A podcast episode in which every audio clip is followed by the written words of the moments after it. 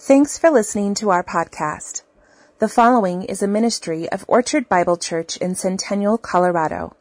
Please join us on Sunday mornings. For more details, visit us online at orchardbible.org. Today's scripture reading is from Matthew 16, verses 21 through 28. This is the Word of God. From that time, Jesus began to show his disciples that he must go to Jerusalem and suffer many things from the elders and chief priests and scribes, and be killed, and on the third day be raised. And Peter took him aside and began to rebuke him, saying, Far be it from you, Lord, this shall never happen to you. But he turned and said to Peter, Get behind me, Satan. You are a hindrance to me, for you are not setting your mind on the things of God, but on the things of man. Then Jesus told his disciples, If anyone would come after me, let him deny himself and take up his cross and follow me. For whoever would save his life will lose it, but whoever loses his life for my sake will find it. For what will it profit a man if he gains the whole world and forfeits his soul? Or what shall a man give in return for his soul? For the Son of Man is going to come with his angels in the glory of his Father, and then he will repay each person according to what he has done. Truly I say to you, there are some standing here who will not taste death until they see the Son of Man coming in his kingdom. Let's pray. Once again, Lord, we thank you for the opportunity to be, before your word, and we pray that you will speak and we also pray for your Spirit to move in our hearts, that they might find fertile soil, soft hearts. And Lord, um, that these truths will sink in deep. Thank you for sharing these things with us, letting us know your mind. In Jesus' name, amen.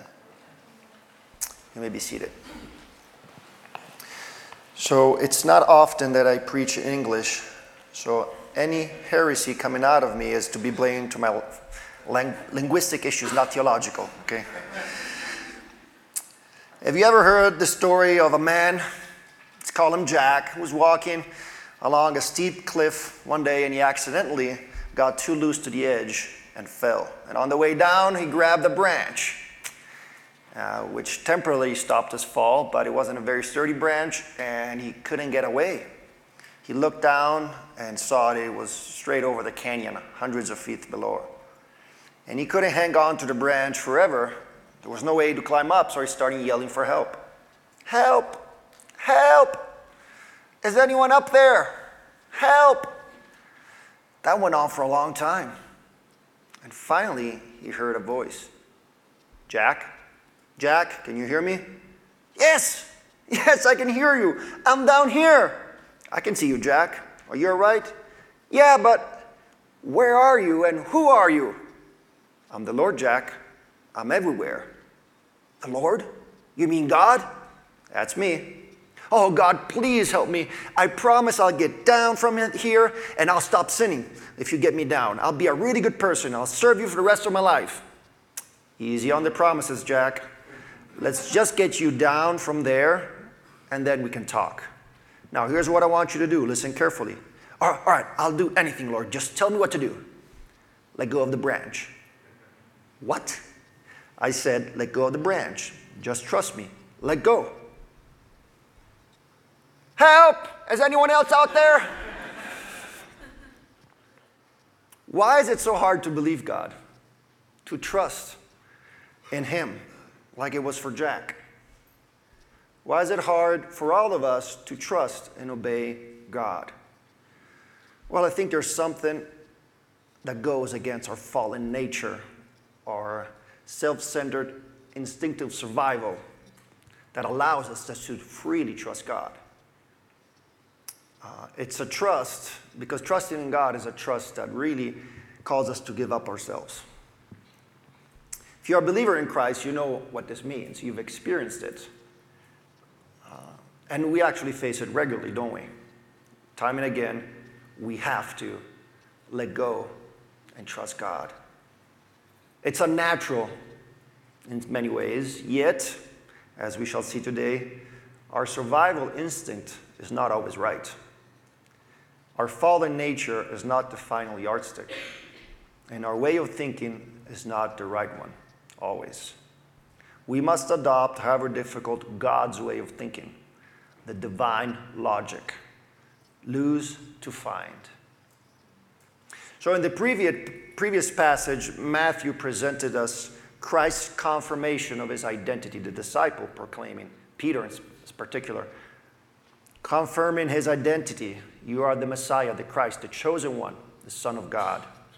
And then Jesus reveals his church project, we can call it, um, in which he explains uh, how he will build his assembly, his gathering. Now, Peter understood by God's grace that Jesus was the Messiah, and Peter was blessed. Peter was happy, was God's smile was on him because of what he understood. Jesus was the fulfillment of the Old Testament prophecy, the deliverer, the redeemer, the savior of Israel. The disciples must have felt really, really special and excited. Finally, the Messiah's here, and we are right here. We know him. And uh, they had a sense of like, we're on the front rows. Actually, you know, we're in with Jesus, the Messiah. Uh, and Peter had this great revelation again of his role he was going to have, you know, importance and incredible role in God's kingdom and God's church. Yet Jesus wants them to remain quiet. Did you notice how the last passage finishes? Then he strictly charged the disciples to tell no one that he was the Christ. And that must have been a little bit startling for the disciples. We know who you are, and now we've got to be quiet.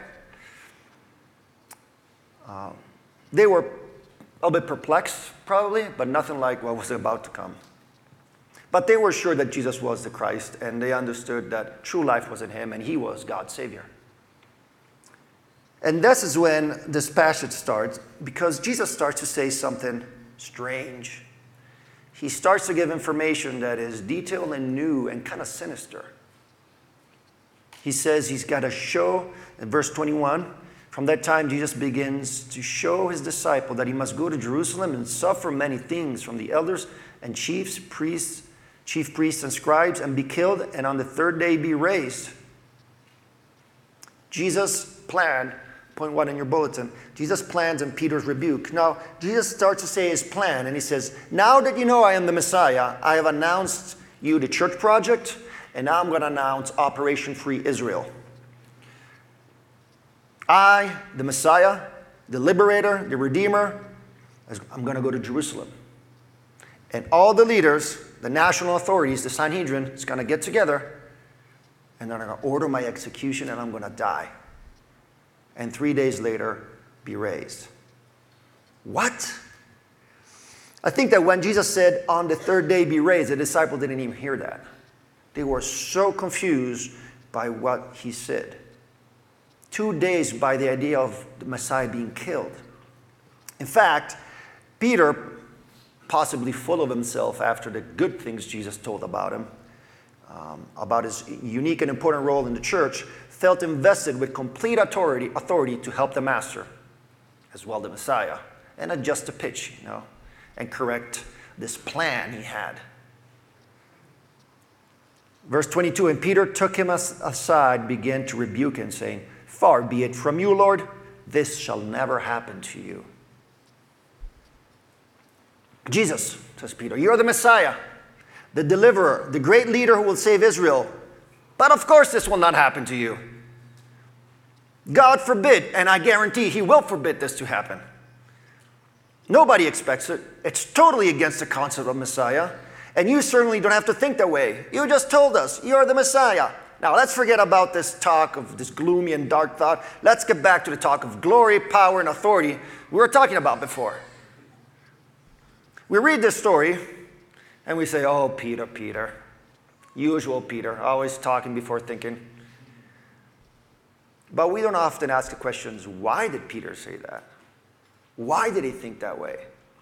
And I think it's instructive to ponder that a second. We need to understand the historical and religious context in which Peter was raised. First of all, there were so many prophecies, and you all know them, about the Messiah. There were biblical prophecies that spoke of delivering Israel Psalms, prophets stated clear of glory, of power, of authority, of ruling over the earth. So it's not that Peter was believing something not biblical. The problem is he had a partial picture. Now let us recall also a concept. Israel, as we know, became a nation when they were delivered from Egypt. They were delivered from the oppression of slavery in Egypt. And that national independence was linked in their history, of course, to God's intervention, to God's salvation. And when, as a people in the promised land, they failed to obey God, they were conquered. The exile took place. And it was so intrinsically linked in their mind, their national freedom with godliness or with being with God or God being with them, that it was very natural to think that the Messiah is going to be the deliverer from the oppression. And we remember the Romans were not nice people. I know them, they were not nice. Um, they were not just under heavy taxes, they were, you know, in trouble a lot of the times. They were not free to worship God like they wanted, and they were uh, persecuted in many instances. In many instances, the crucifixion and the power of Rome, the arrogance of Rome was very, very unbearable. And we have to remember, Israel has been suffering for hundreds of years in this state. Because when they came back from the exile, yes, they were back. Yes, they had a temple, but they had no king. It wasn't like they were hoping it would be. And the period that goes, you know, between Malachi and Matthew is a really tough period. Israel was bouncing back and forth under the dominion of foreign powers. The Syrians in the north, the Egyptians in the south, obviously before that, the Persians, after that, the Romans. It was a terrible t- time. Uh, a scholar says that the suffering of the Jews was frightening to contemplate in those terrible years. Whichever side won, they lost. Whichever side prop- prospered, they were robbed. And you know the famous example of Antiochus Epiphanes, the Syrian ruler uh, was fighting against Egypt, and Israel was in the middle. And word reached uh, Jerusalem, in Jerusalem, that Antiochus was defeated in Egypt. And everybody was like, yeah, we're finally, because they like the Egyptians better. They'd rather be under the Egyptians than the Syrians, the Seleucids. And they were all happy, but there was a problem. Antiochus wasn't defeated and wasn't dead. And he heard about the party in Jerusalem. So he came up from Egypt. And Josephus tells us that he killed in three days 40,000 Jews, including women and children, and took another 40,000 into slavery. Then he desecrated the temple, the famous episode, by raising an idol in the temple. So the Israelites cannot take it any longer, and this family, nicknamed the Maccabees, came about and freed Israel. It was an amazing military feat, a small guerrilla operation. Guerrilla, yeah? That's, that's the animal. Guerrilla. anyway, you understand. A crazy underground grassroots operation was able to deliver uh, Israel from this big power. And they, were, they thought, yes, this is it. We've got the temple, we got independence.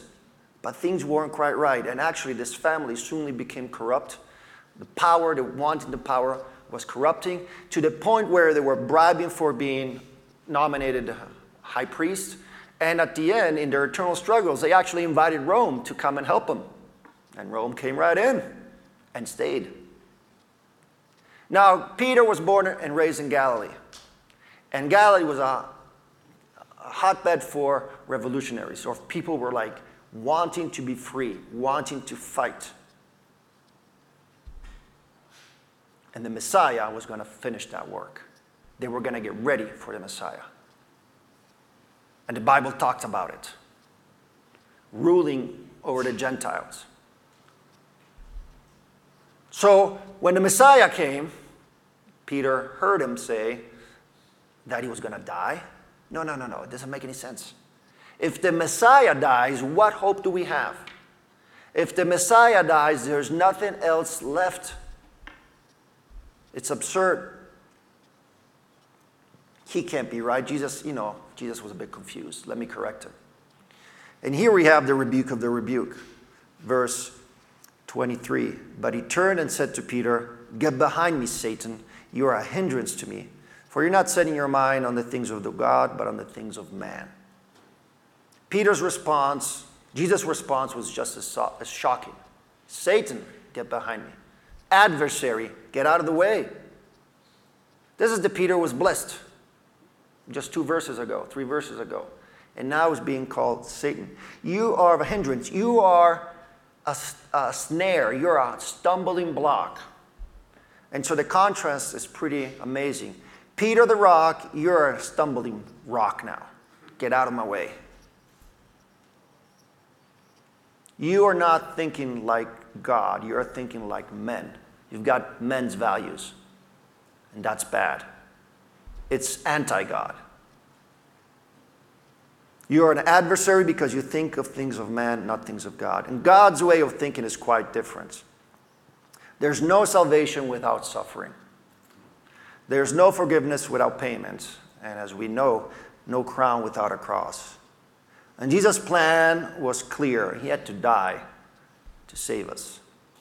Satan's, Satan's temptation, Matthew 4, was now Peter's temptation, right?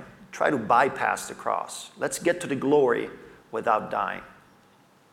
Seek glory right away without having all to go, having to go through all this. And Jesus says, Don't tempt me. because it wasn't a cakewalk. We know that. Jesus in Gethsemane prayed, If this cup can pass, let it be so. So say, Jesus knew the truth, the, the strength of this temptation. But he responded with decisiveness No, get away, get out of my way. The way, the way men think is completely wrong. In fact, it's diabolical because it's influenced by the devil and subject to its power. We know that from other passages of Scripture. Just think of Ephesians 2. You were dead in your trespasses and sins in which you once walked, following the course of this world, following the prince of the power of the air, the spirit that is now at work in the sons of disobedience. And John, in his letter, says, Do not love the world or the things of the world. If anyone loves the world, the love of the Father is not in him. For all that is in the world, the desires of the flesh and the desires of the eyes of, and pride, is not from the Father, but from the world. Desires, ways of thinking, objectives. If we think like the world, we're thinking like the enemy. And this way of thinking is the opposite of Jesus' way of thinking. And so Jesus expands this idea and he explains how does this divine logic work? Lose to find. We need to think upside down, he's saying. We need to think differently. And so in verse 24, Jesus told his disciples, If anyone would come after me, let him deny himself and take up his cross and follow me. Jesus says, Let's set the record straight. Okay, everybody, listen up. Did you hear what, see what just happened with Peter? Now let me explain. You must embrace God's way of thinking. And God's way of thinking really implies that you have to renounce yourself, first of all, in your way of thinking. You got to change the way you think. And I found it amazing here how Jesus is patient, how Jesus is loving and kind and teaching truth. He's explaining the problem to Peter and the disciples of their thinking. And he's doing that for us too. And Jesus is wonderful in his loving care for all of us because he is there also to correct us. He didn't kick Peter out. He said, oh, forget about that keys of heaven, give him back. He corrected him. And that's what he does with us. And changing the way of thinking, isn't it the hardest thing? I think thinking is hard to change because it's so intimate, it's so intrinsic. We see the world through our thinking. And to change that, it's, it's radical, it's painful, it's difficult. That's what Paul says to the Romans, right? Do not be conformed to this world, but be transformed in the renewal of your thinking, of your mind. And how do we have to change our thinking? Well, just renouncing our thinking is actually uh, put into practice what Jesus said. You have to deny yourself.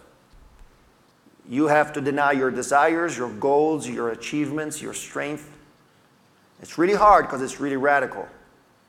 But obviously, it's not just a mental aspect, it implies action, taking up your cross. Now, we know the cross was this hated instrument of torture and terror that Rome used to suppress, to oppress, and to instill fear in people. And associating, associating the cross to the Messiah, that was definitely new. That was a different way of thinking. Taking up one's cross means being exposed to mocking, to ridicule, to insults, to be abused by society. That these are the requirements of Jesus renunciation and willingness to suffer, if necessary, to die, to be despised by all but Christ. But why? Why do we have to change this way of thinking? Why do we have to renounce ourselves? What's so wrong with our thinking? Now, Jesus gives us three reasons. There's three fours coming up in the next three verses. And the first one, I believe, is the heart of the passage. And it's the explanation of this principle. We could call it the fundamental principle of divine logic. You got to lose to find. For whoever would save his life will lose it, but whoever loses his life for my sake will find it. To follow Jesus and have true life, we must lose our self centered life we must lose what we hold dear. It's like unwrapping a gift. You know, we say the gospel is like a gift. You just got to unwrap it with faith. The problem is that we're holding something else in our hands our desires, our goals, our idols. And in order to get that package, we got to let go. We can't have both. And that letting go, it's like dying. Letting go of yourself to find yourself. It's counterintuitive, but it's crucial. It's kind of like the basic principle of falling asleep. If you want to fall asleep, don't think about falling asleep. You're not going to fall asleep if you do that. So if you want to think about saving your life, don't have to think about your life. You shouldn't. There's, let's go a little bit deeper. The question is the center of gravity. We are centered on something, and usually that something is us. We are our sun, and everything in life revolves around us. If God is at the center of, of our life, we revolve around Him. We are centered around Him. And I've discovered, and everything moves around it like a dance. And I discovered this years ago by reading The Reason of God for God of Tim Keller, that the church fathers call this perichoresis. It's like a dance around, flowing around. And it's referred in first analysis to the Trinity. Because if we are to think like God, it's helpful to understand how God is because we're made in His image. And this concept is not perfect in all respects, but it captures the essence. And this is what Keller says The life of the Trinity is characterized not by self centeredness, but by mutual self giving love.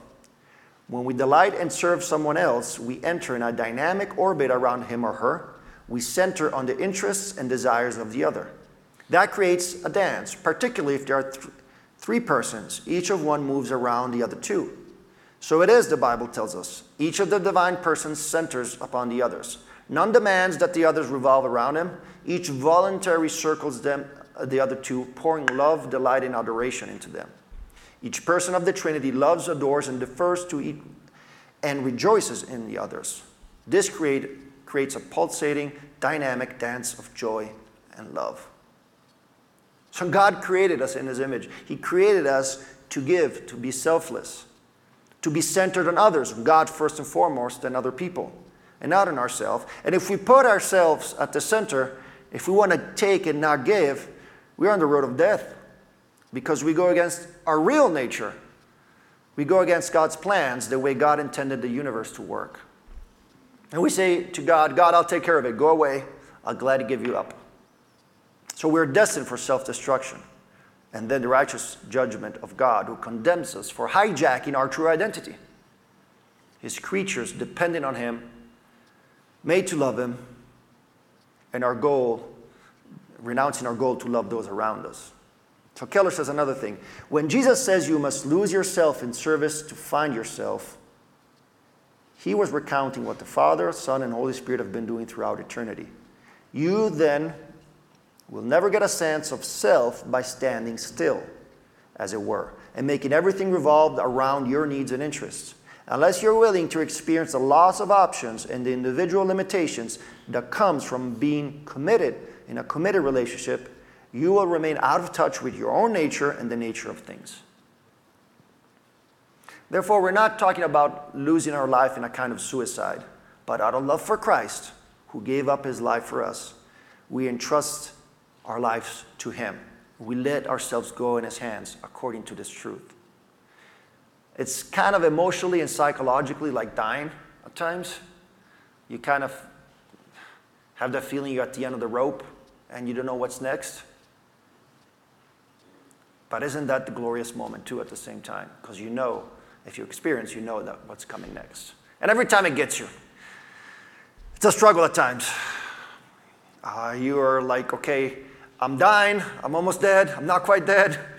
And it can be a long, drawn out process, but obviously we can't focus on ourselves. We got to keep looking to Jesus, what He's calling us to do, and the fact that giving up our life to Him, we will find it deeper, more full, more real.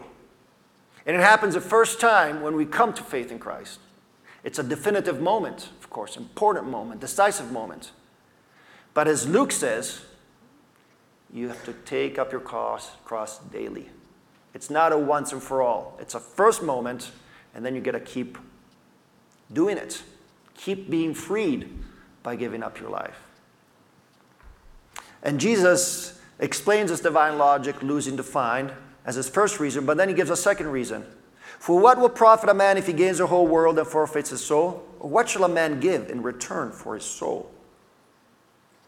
We're talking about the most important thing our soul, our inner being the most essential parts of who we are. What gain will a man have if he saves everything, if he gains power, health, money, success, fame, honor? If I'm not wrong, this is exactly what our society is going for. What will it do if you lose the center of everything? Your soul. It won't do you any good. And the corollary to our divine principle is you cannot pay for your soul. There is no bargaining that holds. Soul issues are resolved at soul level, not any other thing. There's a psalm that says something different, similar, talking about saving somebody else. Truly, no man can ransom another or give to God the price of his life, for the ransom of their life is costly and can never suffice. Psalm 49, 7 and 8. You can't do it. You can't save somebody else. You can't save yourself. And that's where all this comes into. You cannot pay for your soul. You got to solve your soul issues at a, a level of a soul level. So take care of your soul. Watch out for your soul. And the third reason, verse 27, that Jesus gives why it's important to deny yourself is that the Son of Man is coming is going to come with his angels in the glory of his Father. And then he will repay each person accordingly to what he has done. Jesus is saying you can be sure that the final bill will come. When you'll be in front of the judge on the final day of reckoning. That will be the time when the Messiah will be mighty and magnificent. The Son of Man coming in glory This is referring to Daniel, this image of of the Messiah, the Son of Man coming in power, governing in glory. Yes, that will be the moment he will shine. It will be a time of deliverance for sure from evil, all judgment on the wicked. The adversary and the adversaries are going to be judged. But we, beware though. If we don't adopt God's way of thinking, we will be on the wrong side. The Messiah will come and it will be too late. the response we will have when the Messiah comes depends on us, really. Depends on our attitude towards God, towards the Messiah himself. Uh, there's a psalm which kind of explains this in the first three verses, Psalm 68. God shall arise, his enemies shall be scattered, and those who hate him shall flee before him. As smoke is driven away, so you shall drive them away. As wax melts before the fire, so the wicked shall perish before God, but the righteous shall be glad. They shall exult before God, they shall be jubilant with joy. Same episode, Huge difference in response. The Messiah will come in glory, and he will be there to judge, to reveal himself clearly, and to repay each person according to what he has done. Now, when we read this according to what he has done, we're thinking, wait a minute, I thought we were saved by faith, not by works. Well, that's obviously very true, and the scripture is very clear about this. There's nothing we can do to save ourselves. That would go against the basic principle of salvation we found in scripture and in this passage too. But what he's saying is that our actions speak about what we believe. Our actions say where our heart is. If you say you believe in Jesus and you don't deny yourself, you don't take your cross and don't follow him, you can say whatever you want. You can believe whatever you want. It's not happening. And so the actions are an indicator of our state, our spiritual state. And so the question obviously comes forward right away Have you renounced yourself? Have you taken up the cross and have you followed Jesus? What will your life speak, say about your heart, your soul, when God comes and judges and repays? Well, the answer is that we should take Jesus' word seriously and, and deny ourselves, take up our cross, and follow him. Change our way of thinking, adopt his logic. Realize that losing to find is the way to find life, truly find life. What does this mean in practice? How does this play out? Well, I thought about how to illustrate this divine logic, and I thought I'll share a little bit of my experience because I've lived this truth and I'm still living it. Um, as you know, I'm a, a, missionary kid. Most of you know that. I grew up in Italy as a missionary kid. And so I do not remember the first time I heard the gospel. Probably I was still in my mom's womb. And um, I believed in Jesus. Uh, at the age of 15, I was baptized, and this already implied some renunciations. You, I, it was clear that I had to renounce to some things that the world offered.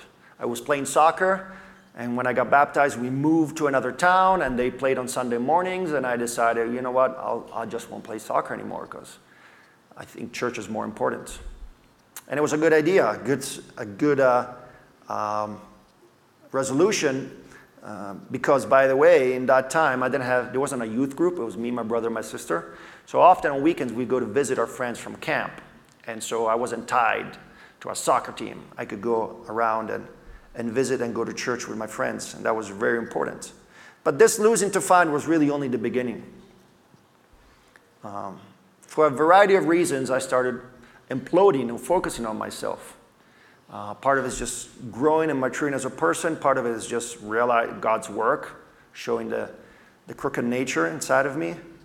And although I desired to follow Christ and obey Him, I didn't fully understand His word and fully trust it. I was trying to save my life and I was losing it. I wanted to be in control. I was studying at that point in college and was kind of my anchor. But I knew that something was not right. My, first of all, my spiritual life was not doing well, but also my relational and physical life was suffering. And deep down, I, I was frustrated, sad, and depressed. But by God's grace, through time, I understood I had to change. And that change was felt like dying. I'd say, no, I got to change. This is not good. I got to start over.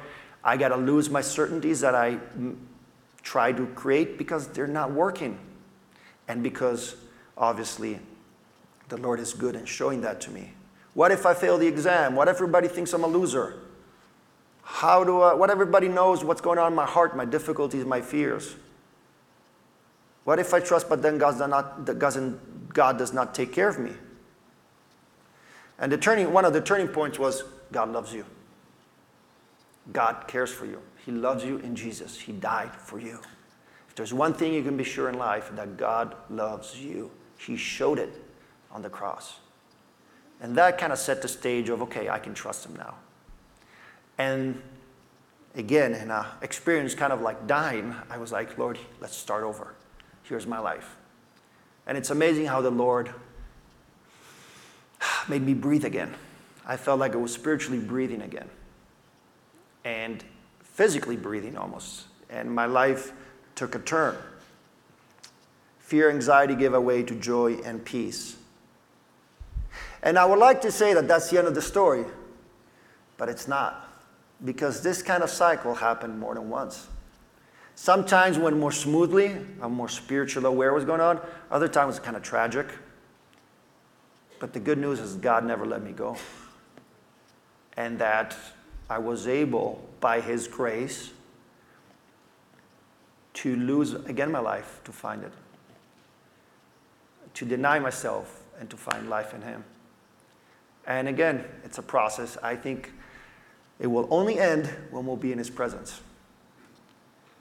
And so uh, Tim Keller, another book, wrote and said, the sign of spiritual maturity is not having, not having to go to, through this process, is having to go through this process and handling better every time. Realizing what's going on, trusting more simply, directly, more faithfully. And you will find your life. You will find life here, and you will find a deeper connection with God, a deeper reality with God.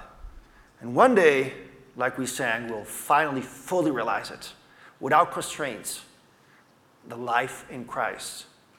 And we will renounce ourselves freely, totally, because we will be centered on God and dancing around Him. And that's true life. And thank God we can start now.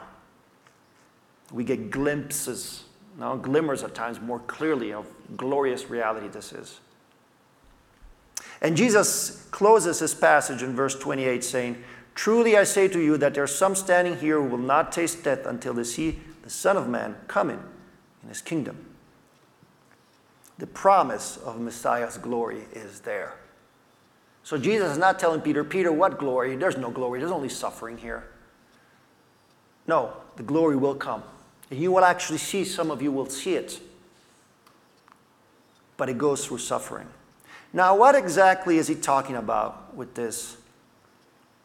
Some standing here who will not taste death until they see the Son of Man coming in his kingdom.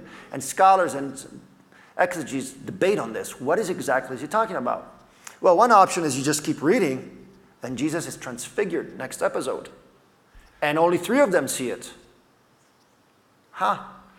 Is he coming in his kingdom? Well, they see Jesus in his glory. If that's pretty, pretty significant. And that's a possibility. The problem is that the way Jesus talks in verse 28 seems he's talking about something a little bit longer in time because, you know, it was six days later. Everybody was still alive. So it's a bit difficult to understand. Somebody says it's the resurrection. Well, Jesus in glory, the resur- resurrected Jesus, that's pretty glorious. And it's a significant event. Not everybody saw it, but from what we know, beside Judas, all of them saw that. So is that what he's talking about? Possibly. Others think it's a coming of the Spirit and the growth and the beginning of the church, the kingdom of God coming in power by the salvation, spreading to the nations. And that's also another good possibility. There's another one, which is a bit more counterintuitive but intriguing. And somebody says it's the destruction of the temple in 70 AD. Like, what? How's that glory? Well, that's Jesus coming in glory and judging Israel to some extent. And so, in a way, not everybody saw that. And so that makes more sense. So, which of these four options should we prefer? Well, honestly, I don't quite know. I think my hunch is that this is kind of one of those prophecies that you kind of see a glimpse, and then there's another step, there's another step, and slowly you get the big picture. And so, in a way, the transfiguration, yes, Jesus in glory, the resurrection for sure, the Holy Spirit in the church, and even the destruction of the temple are all somewhat projecting forward to what's going on. They're kind of like partial fulfillments. But either way, either way we take this, this is a message of hope. It's a message that the light at the end of the tunnel is there. Yes, it's going to be dying, denying yourself, dying to yourself. This, this Messiah is going to die, but he's going to raise again. And he will come in glory, and you will see it. So that gives a very strong message of hope. that it's not all done. There is this glory coming, although it has to come through the cross. So, to follow Jesus Christ and find true life, we must lose our self centered life. I want to tell you one last story in closing. A story I learned as a child, and it spoke to me several times in his life. It's a story it was about a monkey in Africa. And this monkey was curious and sneaky and repeatedly stole from this family and uh, living in, you know, in the savannah, I guess. And uh, the dad of the family got quite tired of this sneaky monkey, and he said, This is it. We got to get rid of this monkey.